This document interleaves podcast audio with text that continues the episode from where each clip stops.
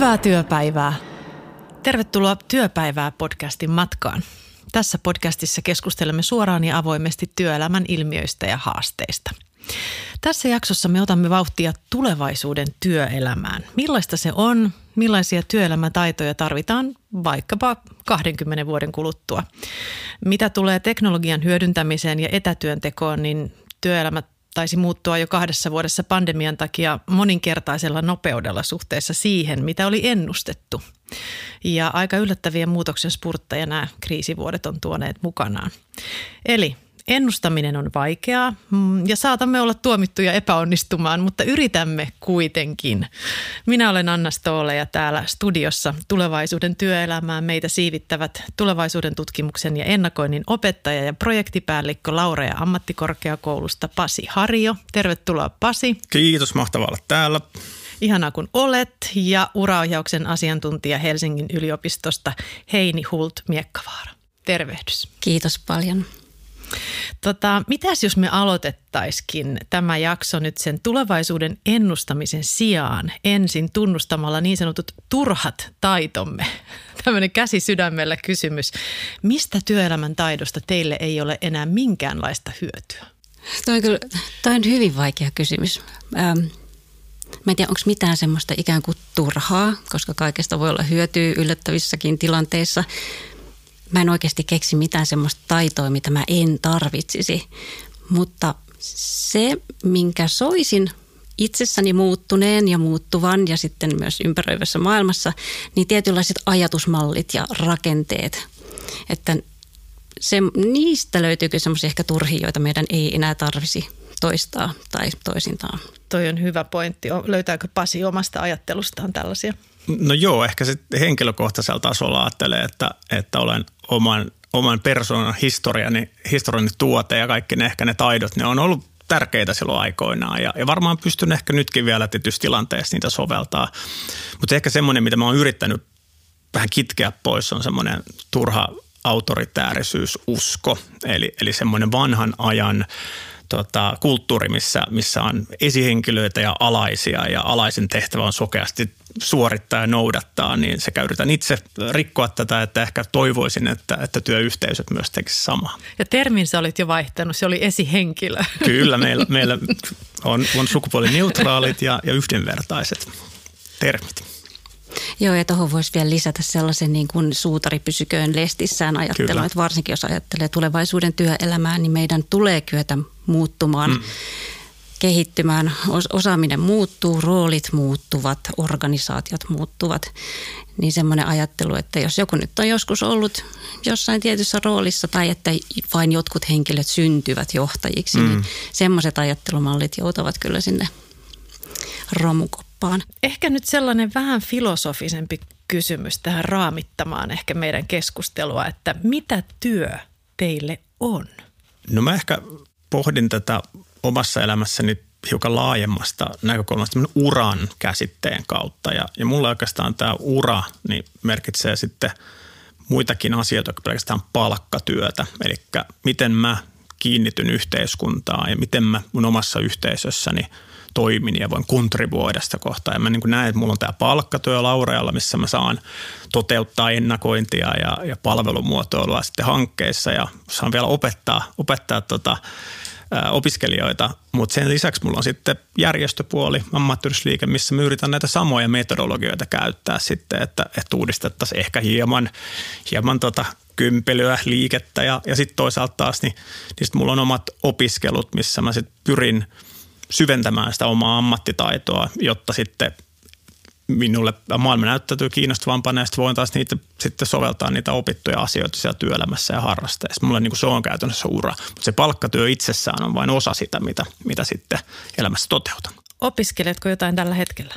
No joo, mä just sain itse asiassa mun viimeisen kolmannen korkeakoulututkinnon pois alta, eli, eli valmistuin vihdoin viimein tota, ä, tulevaisuuden tutkimuksesta. Mutta Va- nyt tällä hetkellä... Valmistuit vihdoin viimein kolmannen kerran? No joo, näin, näin on. Näin on että okay. Mä aloitin al- alun perin yleisessä historiassa, mutta se oli vähän semmoista vähän norsuluutorniin piiloutumista. Mä tein toisen palvelumuotoilun tutkinnon tämän Laurealle ja ikään kuin pyrin soveltamaan tiedettä ja nyt sitten toi ennakointi tuli vähän jälkijunassa. Mutta tällä hetkellä mä ilmoittauduin itse strategisen analyysi- ja tiedustelun kokonaisuuteen tuonne Jyväskylän yliopistolle ihan sen takia, että mä teen myös tiedusteluun liittyviä tutkimushankkeita Laurealla, niin, niin yritän ikään kuin sitä kautta tukea sitä mun omaa, omaa työarkea. No niin, hei, niin miltä tämä kuulostaa niin uraohjaajan näkökulmasta?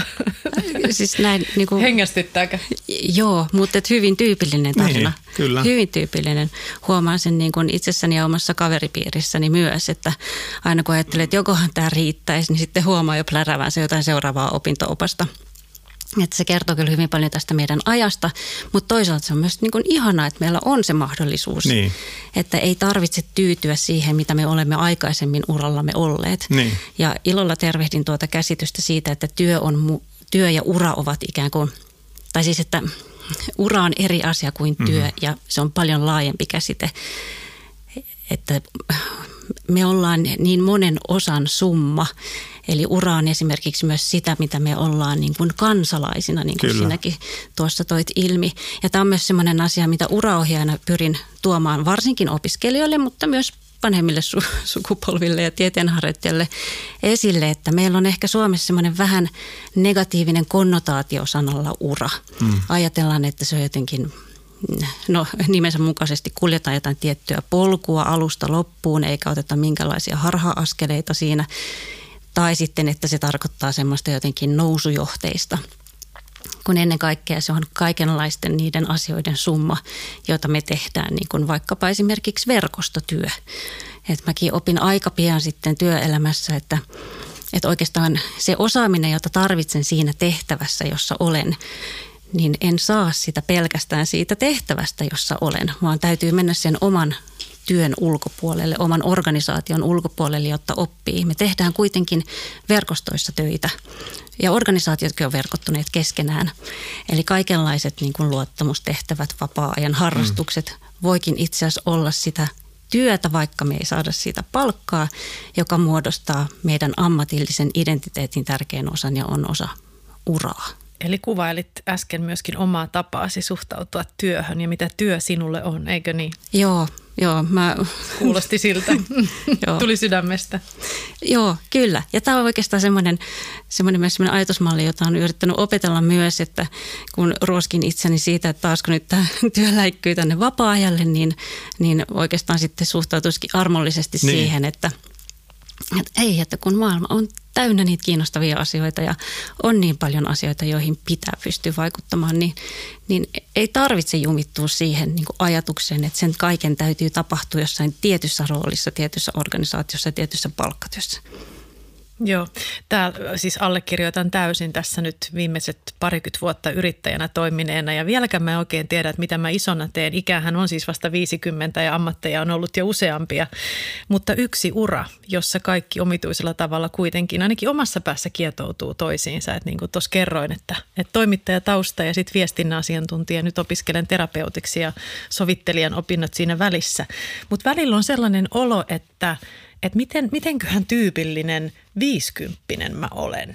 Niin mitä te sanoisitte? Mä tiedän, onko Heinillä hmm. touchi tämmöisen, tämmöisen tämän ikäisen naisen ää, tämmöisen niin kuin, tyypilliseen ura-ajatteluun, niin kuin tyypillinen mä olen tällä hetkellä? Ö, tyypillinen. Voin sanoa muutenkin kuin peiliin katsomalla, että mitä 50 nainen ajattelee työstä ja urasta. Itse asiassa tämä on ehkä just semmoinen ikä, jolloin huomaa, että sitä osaamista on karttunut jo paljon ja haluaisi ehkäpä sitten myös hyödyntää sitä eri tavoin – joskus saattaa olla sellainen tilanne ihan, että, että voi, että tässäks tämä oli, että olisi vielä niin paljon kuitenkin annettavaa ja paljon energiaa ja sitten myös ja sitä semmoista elämän viisautta myös karttunut. Että ei pelkästään semmoista jotain substanssiosaamista, mm. vaan sitä semmoista kontekstiin asettamisen kykyä ja, ja niin kuin ma- ihan siis semmoista niin kuin maailman menon ymmärtämistä ja alkaa nähdä myös niitä erilaisia vaihtoehtoja ehkä paremmin. Eli toi kuulostaa itse asiassa erinomaiselta. Toisaalta toki on myös sallittava se, että on, on niitä uria, jossa ollaan vain yhdessä tietyn tyyppisessä tehtävässä tai roolissa tai jopa samassa organisaatiossa. Jos se tyydyttää, niin sehän on, sehän on myös ihana tilanne. Meillä on, meillä on myös ollut tutkimuskehityshankkeita, missä me ollaan erityisesti nyt sitten pitkäaikaistyöttömiä ja vähän varttuneempia työttömiä sitten pyritty parantaa heidän työllistymisen edellytyksiä. Ja se, mitä me ollaan huomattu, on se, että, että siellä on aivan valtava niin kuin tietotaito yleensä sitten saattaa olla joko fokusoituna tai laajemmin, mutta on ikään kuin semmoisia rajapintoja, jotka puuttuu sitten työelämässä. Usein saattaa liittyä vaikka digitaalisiin taitoihin, työkaluihin, luottamukseen käyttää digitaalisia työkaluja. Tai sitten siihen, että ei ole, että on, on varmasti olemassa se kaikki tietotaito, mutta ei osata ehkä sanottaa sitä niin, että sitten päästäisiin varttuneempana työnhakijana sitten, sitten sinne niin kuin työhaastatteluihin saakka. Ja tässä sitten varmasti niin kuin tutkimuskehityspuolella on aika paljon rakennettu sen varaan, että pystytään rakentamaan prosesseja, työkaluja ja automatisoida sitä, että ihminen sitten saisi sen avun, että hän työllistys. Ennen kuin me ruvetaan katselemaan sinne tulevaisuuteen oikein todenteolle ja mietitään, että mitä osaamista tulevaisuudessa tarvitaan ja mitä, mitä esimerkiksi nuoret nuoret tällä hetkellä haluaa, niin on aina ihan viisasta katsoa vähän tuonne peruutuspeiliin, niin mitkä on ää, työelämän suurimmat murrokset, joita te olette omalla urallanne todistaneet?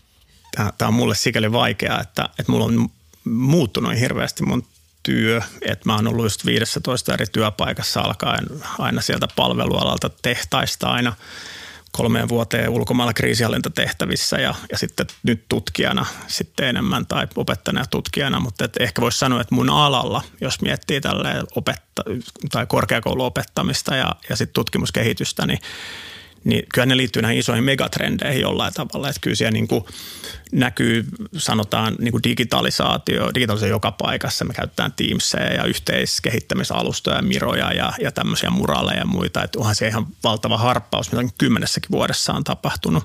Mutta olihan ne olihan ne siellä jo niin kuin siellä 2000-luvun alussa jo niin kuin itämässä ne digitaalisen niin kuin megatrendin muutokset. Mutta ehkä semmoinen niin mun mielestä mielenkiintoisin juttu, jos nostetaan tämmöisen kulttuurinen ero, on, on itse asiassa just tämä tietty niin kuin organisaatiokulttuurin ja yhdessä olemisen avartuminen. Se, että, että työpaikalla sallitaan moninaisuutta ihan eri tavalla. Puhutaan turvallisesta työympäristöstä, puhutaan niin kuin tiimeissä niin matalista hierarkioista. Aivan eri tavalla voidaan pitää vanhempainvapaita, puhua yhdenvertaisuudesta, puhua vähemmistöryhmistä. Ja mielestäni nämä on semmoisia mielenkiintoisia muutoksia, mistä, mitkä ei ole ehkä niin hirveän, hirveän näkyviä mutta ne on niin tosi todellisia, kun heti vertaa sinne kymmenen vuoden taakse. Mäkin muistan itse asiassa nyt näissä kriisihallintatehtävissä, mikä on niin puolustusvoimat kuitenkin yksi ehkä tämmöinen tota, hierarkisuuden vielä tämmöinen niin kuin, niin kuin etäpesäke, niin jopa siellä muuttuu ihan hillittömästi niinä viitenä vuotena, kun mulla oli eroa niissä palveluksissa, niin, niin se kulttuuri. Ja se kertoo jotain yhteiskunnassa sitten, että mitä se on sitten täällä siviilipuolella. Ennen kuin mä päästä Heinin tota ääneen, niin tuli mieleen nyt tästä tilanteesta, kun me tässä niin kuin nauhoitetaan tätä meidän mm. keskustelua, niin tuli mieleen, että Yleisradiossa vuonna 1992, mm. kun aloitin radion uutistoimituksessa, niin siellä siis tehtiin radio-ohjelmaa niin, että oli nauha, jolle mm. äänitettiin ja sitten siis leikattiin ja teipattiin sitä nauhaa. että kyllä tämä niin kuin, näin omasta näkökulmasta niin juuri havahduin tähän, Joo. että tätäkin ohjelmaa kautta keskustelua tekisimme aivan eri tavalla. Mutta Heini, suurimmat Joo. murrokset?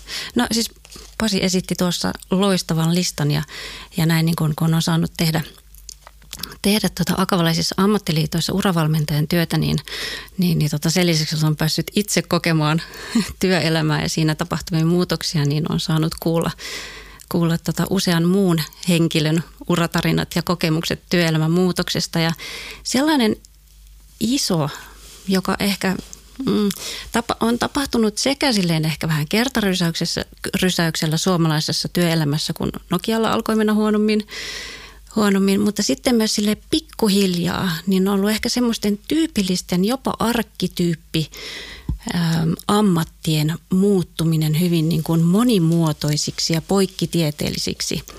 Ja mitä se onkaan sitten aiheuttanut sekä niin kuin meille itsellemme, jotka olemme näissä ammateissa, että sitten niin kuin työelämälle ja työnantajille.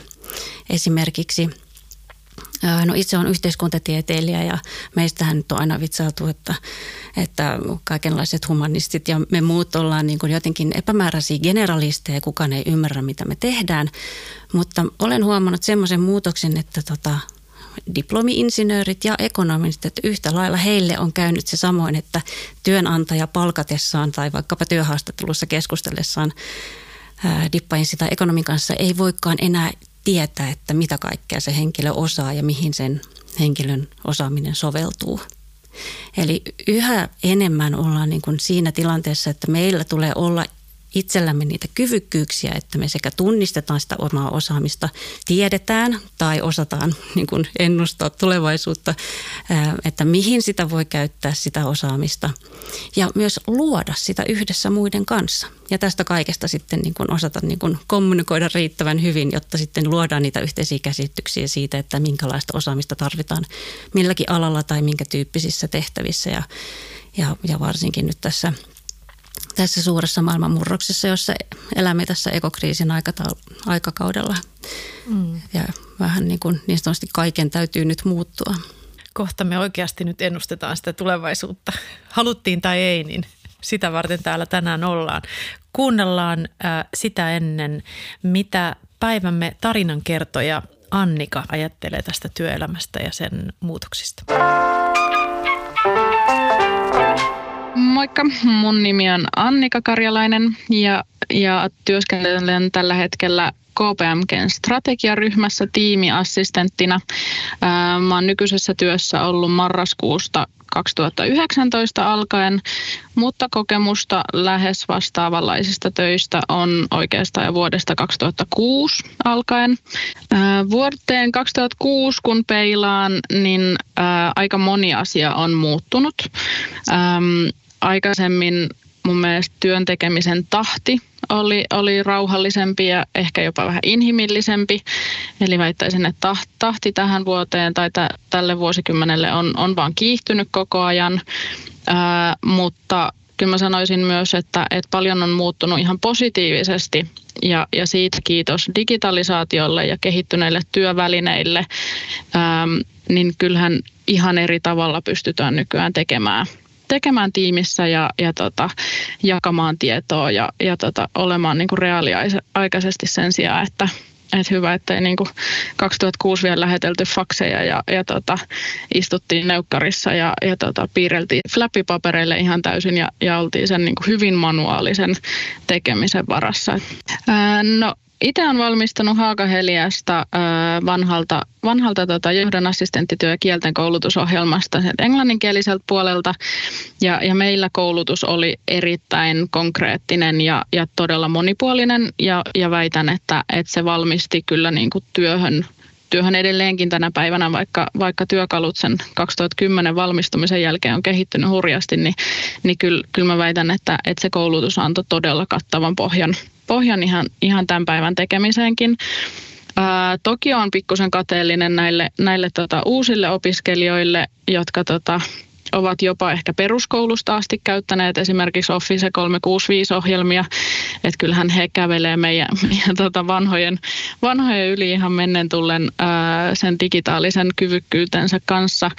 Mutta tota, jos jotain jäi ehkä kaipaamaan ja mit, mitä on nyt vasta oikeastaan ihan hiljattain, hiljattain tullut eteen, niin, niin kyllä ne on ne ähm, ihmisiin liittyvät jutut, erilaisten vaikeiden tilanteiden ja vaikeiden tunteiden kohtaaminen työympäristössä, että, että se, että että että eikä puht pelkästään niin kuin esihenkilöiltä tulevaa, vaan, vaan niin kuin ylipäätänsä on, on se mitä tahansa, että, että, että ty- työkaverilla on esimerkiksi joku henkilökohtainen tilanne, mihin kaipaisi kaipais tietoa tai, tai itsellä on semmoinen tilanne, että ei, ei esimerkiksi jotain hommaa saa tehtyä, niin, niin mi, miten niitä asioita niin kun kohtaa ja käsittelee, niin, niin tota, si, sitä olisi sitä kyvykkyyttä ja sitä tiettyä niin resilienssi kasvatusta, niin, niin sitä olisi, olisi ehkä voinut olla koulussa vähän enemmän, mutta henkilökohtaisesti mä näen, että tämmöiselle niin kuin business supportille on aina tarvetta. Ja, ja tota, jos, jos mä saisin linjata tai päättää, niin, niin mun mielestä jokaisella työntekijällä ja jokaisella pienelläkin pomolla pitäisi olla, olla tota, niin sanotusti assari käytettävissään. Ähm, toivoisin, että, että mentäisiin enemmän enemmän siihen suuntaan, että, että substanssiosaajat saisi keskittyä siihen niin kuin substanssin tekemiseen ja siihen, mikä on heidän ydintään. Ja, ja tota, sit meille, meille, jolle se substanssi ja, ja koreosaaminen on siinä hallinnollisessa työssä, niin, niin me saataisiin tehdä sitä. Millaisia ajatuksia Annikan tarina herättää ja Annikan mielipiteet? Hirveän hienoja, hienoja ja oivalluksia ja, ja, tota, ja tarkkanäköistä analyysiä. Ehkä, ehkä tota itse tartun, tartun just siihen, että miten asiantuntijatyö tai tietotyöläisen työ, niin miten se on muuntunut. Miten samaan aikaan meillä on saattanut niin kuin asiantuntijan vapaus, vapauspaikka ja aikasidonnaisuus työstä ikään kuin hälvetä, mutta miten se on samaan aikaan sitten – luonut enemmän painetta siihen, että olet myös itse vastuussa siitä, että sekoittuuko työ vapaa-ajan kanssa ja miten, miten siedät sitä ja että miten asetetaan ikään kuin sitten sekä tavoitteita että rajoja sille, miten tehdään. Ja nythän meillä on ongelma enemmän ehkä nyt tässä covidin aikaa se, että että tota, toisin kuin tämmöisen autoritääristen johtamisteorioiden mukaan, niin että ihmiset ei tekisi töitä, kun ne antaa vapaus, vaan nimenomaan, että ihmiset palaa loppuun. Ja kyllähän sitä näkyy ainakin meidän korkeakoulusektorilla. Ja toinen, mitä hienosti nostettiin esiin, on se, että mikä erityisesti on näkynyt korkeakoulusektorilla, on tämä ikään kuin hallinnon lisääntyminen sitten substanssitehtävissä. Ja, ja tota, se ei välttämättä ole aina ihan huono asia, mutta se, että jos siihen esimerkiksi esihenkilön aika menee managementtiin eikä siihen ihmisten – töiden tukemiseen ja, ja siihen niin kuin, niin kuin, niin kuin itse, itse johtamiseen, niin se on vähän huono homma. Eli tässä nyt on jo tämmöisiä tulevaisuuden työelämätaitoja, niin aika hyviä täkyjä no Joo. myöskin, että mihin, mihin pitäisi keskittyä ja millaista osaamista. Joo, ja kyllä meidän tutkimusten mukaan me, me, me tehtiin aika iso, isolla otannalla tämmöisellä digitaalisella tai ICT-alan äh, niin kuin työnantajille tutkimus että millaisia niin kuin taitoja he arvostaa sitten työntekijöissä. Ja, ja me kuviteltiin, että se tulee nimenomaan ne substanssitaidot nousee. No olihan niitäkin, mutta kaikille oli yhteis se, että he niiltä työntekijöiltä nimenomaan niitä – niin generalistisia taitoja, itsensä johtamista, ihmisten kanssa toimimista. Se, mikä on niin kuin tämmöinen force multiplier siinä työssä, että sä kykenet nimenomaan moninkertaisesti ottamaan irti siitä sun substanssista ää, kaiken, niin sehän liittyy nimenomaan ihmisten välisyyteen ja itsensä johtamiseen. Joo, jo siis hän nosti ja Pasi nosti tässä hyvin esille just tämmöisiä, niin kuin, että miten, tai siis miten on just näiden geneeristen asiantuntijataitojen tarve lisääntynyt vain entisestään ja, ja se ei ole pelkästään niin kuin hyvä asia, että me joudutaan olemaan niitä multiosaajia ja multitaskaajia sitten helposti, että jos miettii vaikkapa terveydenhoidossa, että onko se nyt niin kuin fiksua, että lääkäri, lääkäri vaikkapa kirjaa asioita, joita mm. joku muu voisi siinä näppärämmin kirjata. No, joka tapauksessa menemättä nyt sen pidemmälle siihen asiaan, niin esimerkiksi näissä yliopistojenkin uraseurantakyselyissä ovat korostuneet hyvin vahvasti kun niissä kysytään viisi vuotta valmistumisen jälkeen muun muassa opiskelijoita tai siis jo valmistuneilta kysytään, että minkälaisista taidoista heille on eniten ollut hyötyä työelämässä ja mitkä he kokevat niin kuin tärkeiksi, niin niissä korostuu just hyvin nämä samankaltaiset itsensä johtamisen taidot ja muut nämä tyypilliset geneeriset asiantuntijataidot. Ja toisaalta se on silleen ehkä niin kuin myös sääli, ettei huomata, miten hirveän tärkeitä ne on myös ne erityis ne asiantuntija taidot ja se osaaminen. Että meneekö meillä sittenkin vähän liikaa aikaa ja paukkuja siihen, että me joudutaan tekemään niin monipuolisesti tai monimuotoisesti töitä. Vaikka siitä on myös paljon hyötyä, niin tota, usein kyllä uravalmentajanakin olen törmännyt siihen, että tulee helposti se tunne, että eikö tämä nyt riitä mitenkään. Että eikö mä nyt saisi vaan keskittyä siihen mun ydinosaamiseen ja olisi vaikka sitten just tosiaan se assistentti, joka sitten hoitaisi ne kaikki muut. Mihin te muuten nyt uskotte, jos me katsotaan tästä se 10-20 vuotta eteenpäin? Kumpaan suuntaan tämä nyt menee? Me puhutaan paljon tämmöistä multitaskaamisesta ja, ja että me osataan eri asioita ja meissä yhdistyy paljon erilaista osaamista. Niin meneekö se siihen suuntaan vai meneekö se tähän tämmöisen erikoistumisen arvostamiseen? Mikäs teidän ennuste on? Hyvä kysymys. Villi veikkaus, että vähän vähän ehkä molempiin. Mm. molempiin. Että tota, ei siinä semmoisessa niin kuin multiosaamisessa ja monimuotoisissa rooleissa mitään vikaa ole, jos se toimintaympäristö mahdollistaa sen. Mutta sitten jos ei esimerkiksi aika riitä tai resurssit, muut resurssit riitä. Et meillä on niin kuin paljon äh, tämmöisissä tyypillisissä asiantuntijatehtävissä on vaikkapa saattaa olla huippututkijoita, jotka ovat samalla sitten projektien tai hankkeiden johtajia ja ovat, ovat sitten kuitenkin semmoisessa roolissa, että heillä ei ole sitten vaikkapa esimerkiksi esihenkilön mandaattia, mutta he johtavat jotain suurta tutkimusryhmää. Ja sitten hän joutuu kuitenkin huolehtimaan semmoisistakin asioista, joista niin kuin esihenkilö huolehtisi, vaikka ne eivät kuulu hänelle. kuulostaa jotenkin hyvin tutulta tällä hetkellä. Ja tota, mäkin näen, näen sillä tavalla, että, että, että jos se on nimenomaan, jos, jos vastuu asetetaan vain, vain ikään kuin työntekijälle – ja hänen täytyisi niin koplaa tämä, niin, niin se, se ei mene ihan niin kuin reilusti ja silloin nimenomaan tapahtuu, että loppuu palaamista. Ihmisillä on taipumus ylittää itsensä ja palaa loppuun. Että kyllä niitä rakenteiden ja sen työnantajan tuki ja, ja, ja muuten sen pitää tukea nimenomaan sitä.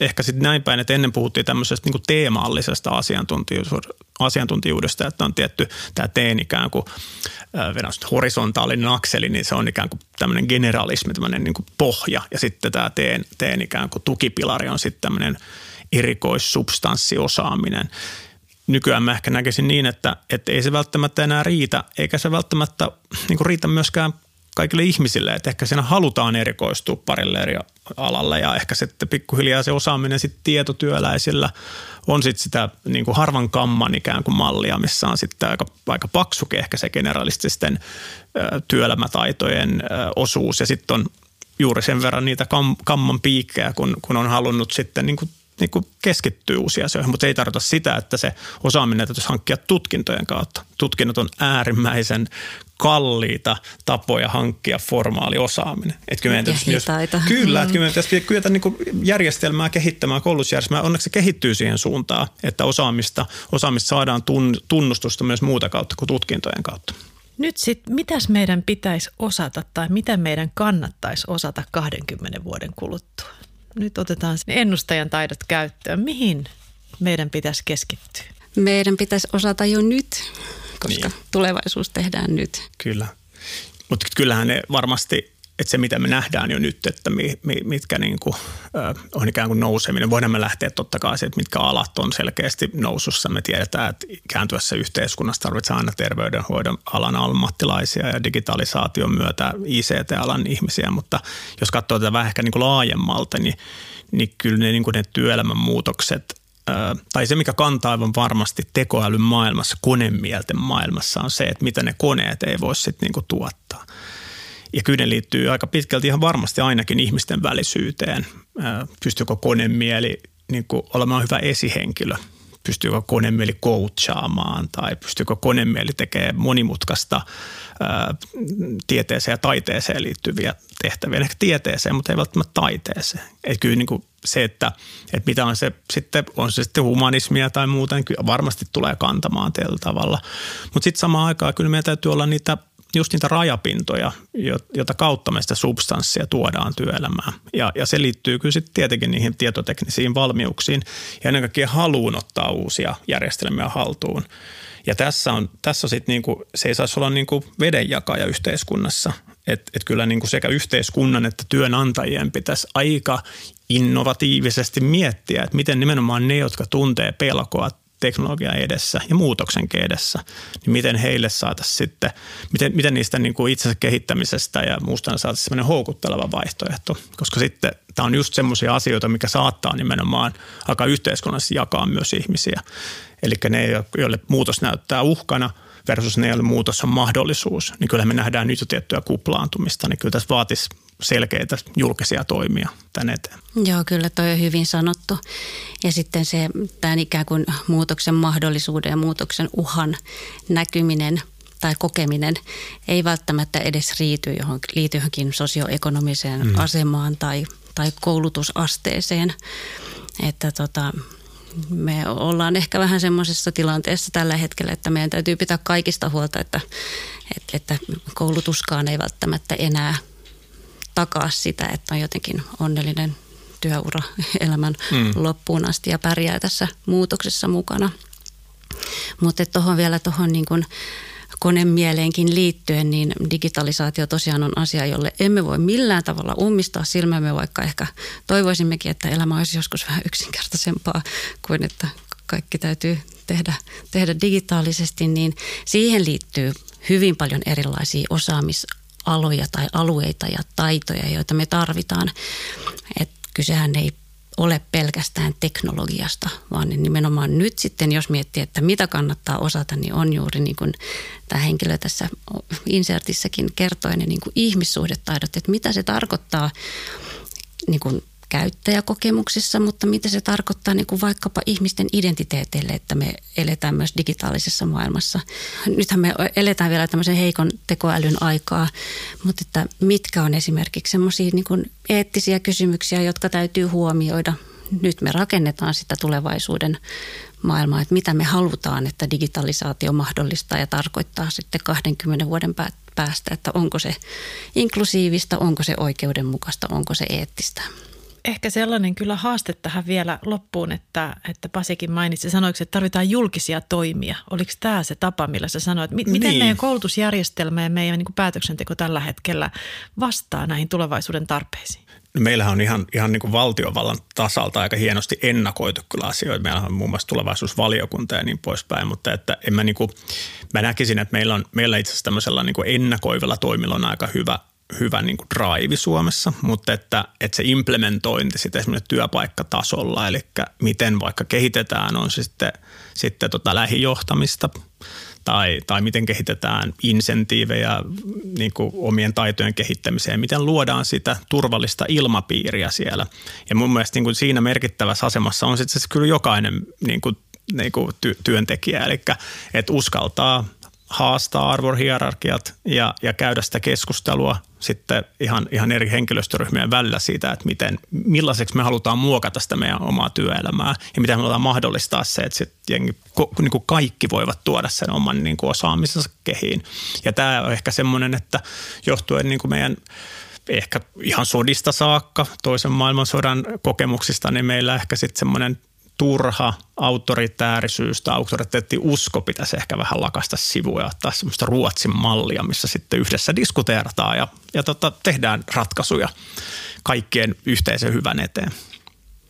Joo, ja tuohon voisi ehkä lisätä semmoisen, niin kuin, se mistä mä ehkä vähän kannan huolta, on kyllä niin kuin demokratian tila.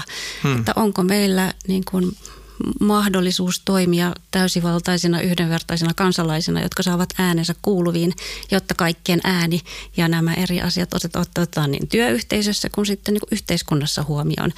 Että jos miettii, että mahdollistako meidän koulutus sen, niin tota, siinä on ainakin yksi semmoinen suorastaan oppiaine ja yleissivist, ei pelkästään niin kuin yleissivistyksen kannalta, vaan ihan siis semmoinen, joka koulutuksessa tulisi huomioida, että me vahvistetaan meidän demokratiaa. Ja toinen asia on sitten se, että mahdollistaako meidän koulutus ekososiaalisen sivistyksen hmm. ja planetaariset taidot. Meillä on ollut käsittääkseni vuodesta 2007 peruskoulujen opseissa, opetussuunnitelmissa kestävän kehityksen tavoitteita. Eli meillä on niin kuin jo työ, työmaailmassa, työelämässä on jo niitä nuoria, jotka on jo ihan pienestä pitäen oppineet siihen. Mutta että miten sitten heidät otetaan vastaan, onko se esimerkiksi työelämässä, onko organisaatoissa vain joku yksi vastuullisuusjohtaja tai joku sustainability manager, joka sitten hoitaa nämä asiat, kun oikeastaan joka ikisessä roolissa tulisi ottaa vastuullisuusasiat ja ekologinen jälleenrakentaminen huomioon. Mä komppaisin tota nimenomaan ilmastonmuutos ja, ja luontokato, ne on eksistenttelisiä uhkia. Eli jos sitä ei ratkaista, niin me ollaan vähän niin kuin menetty peli.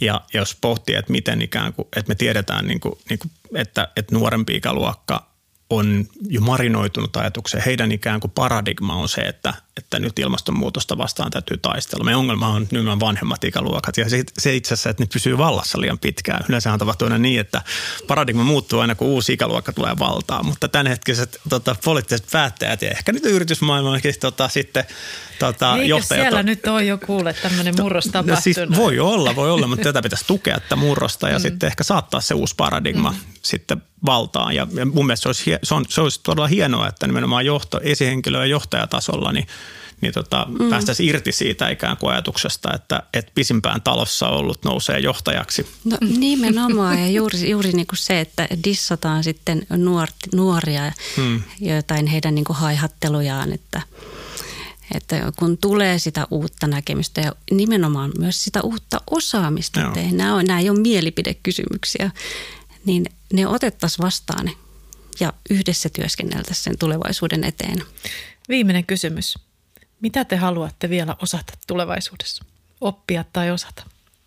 No, nyt kun Pasi on tuossa maininnut noita turvallisuuspoliittisia osaamisiaan, niin tota, se on kyllä kieltämättä semmoinen sekä henkilökohtainen intohimo, että asia, jonka mä oon huomannut tässä nykyaikaisessa asiantuntijatyössä, että me joudutaan ottamaan huomioon kaikenlainen informaatiovaikuttaminen, kyberturvallisuus ihan tavallisissa töissä jo nyt.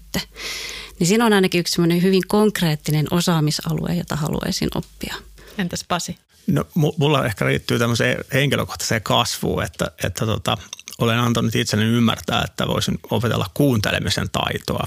Ja, ja se on ihan oikeasti todella arvokas taito, aktiivinen kuunteleminen ja, ja toinen ehkä, ehkä liittyy sitten ihan itsensä johtamiseen. Eli huomaan kyllä omassa niin kuin arjessani, että, että se työn, nimenomaan palkkatyön osuus nyt sit siitä ajasta, mitä, mitä tässä arjessa on, niin on aika isoja ja se ei missään tapauksessa niin kuin hyvä asia.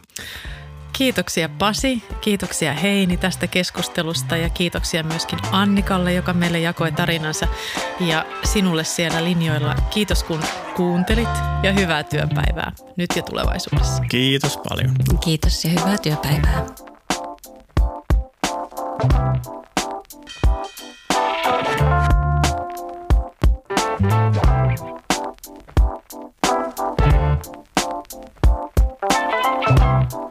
you.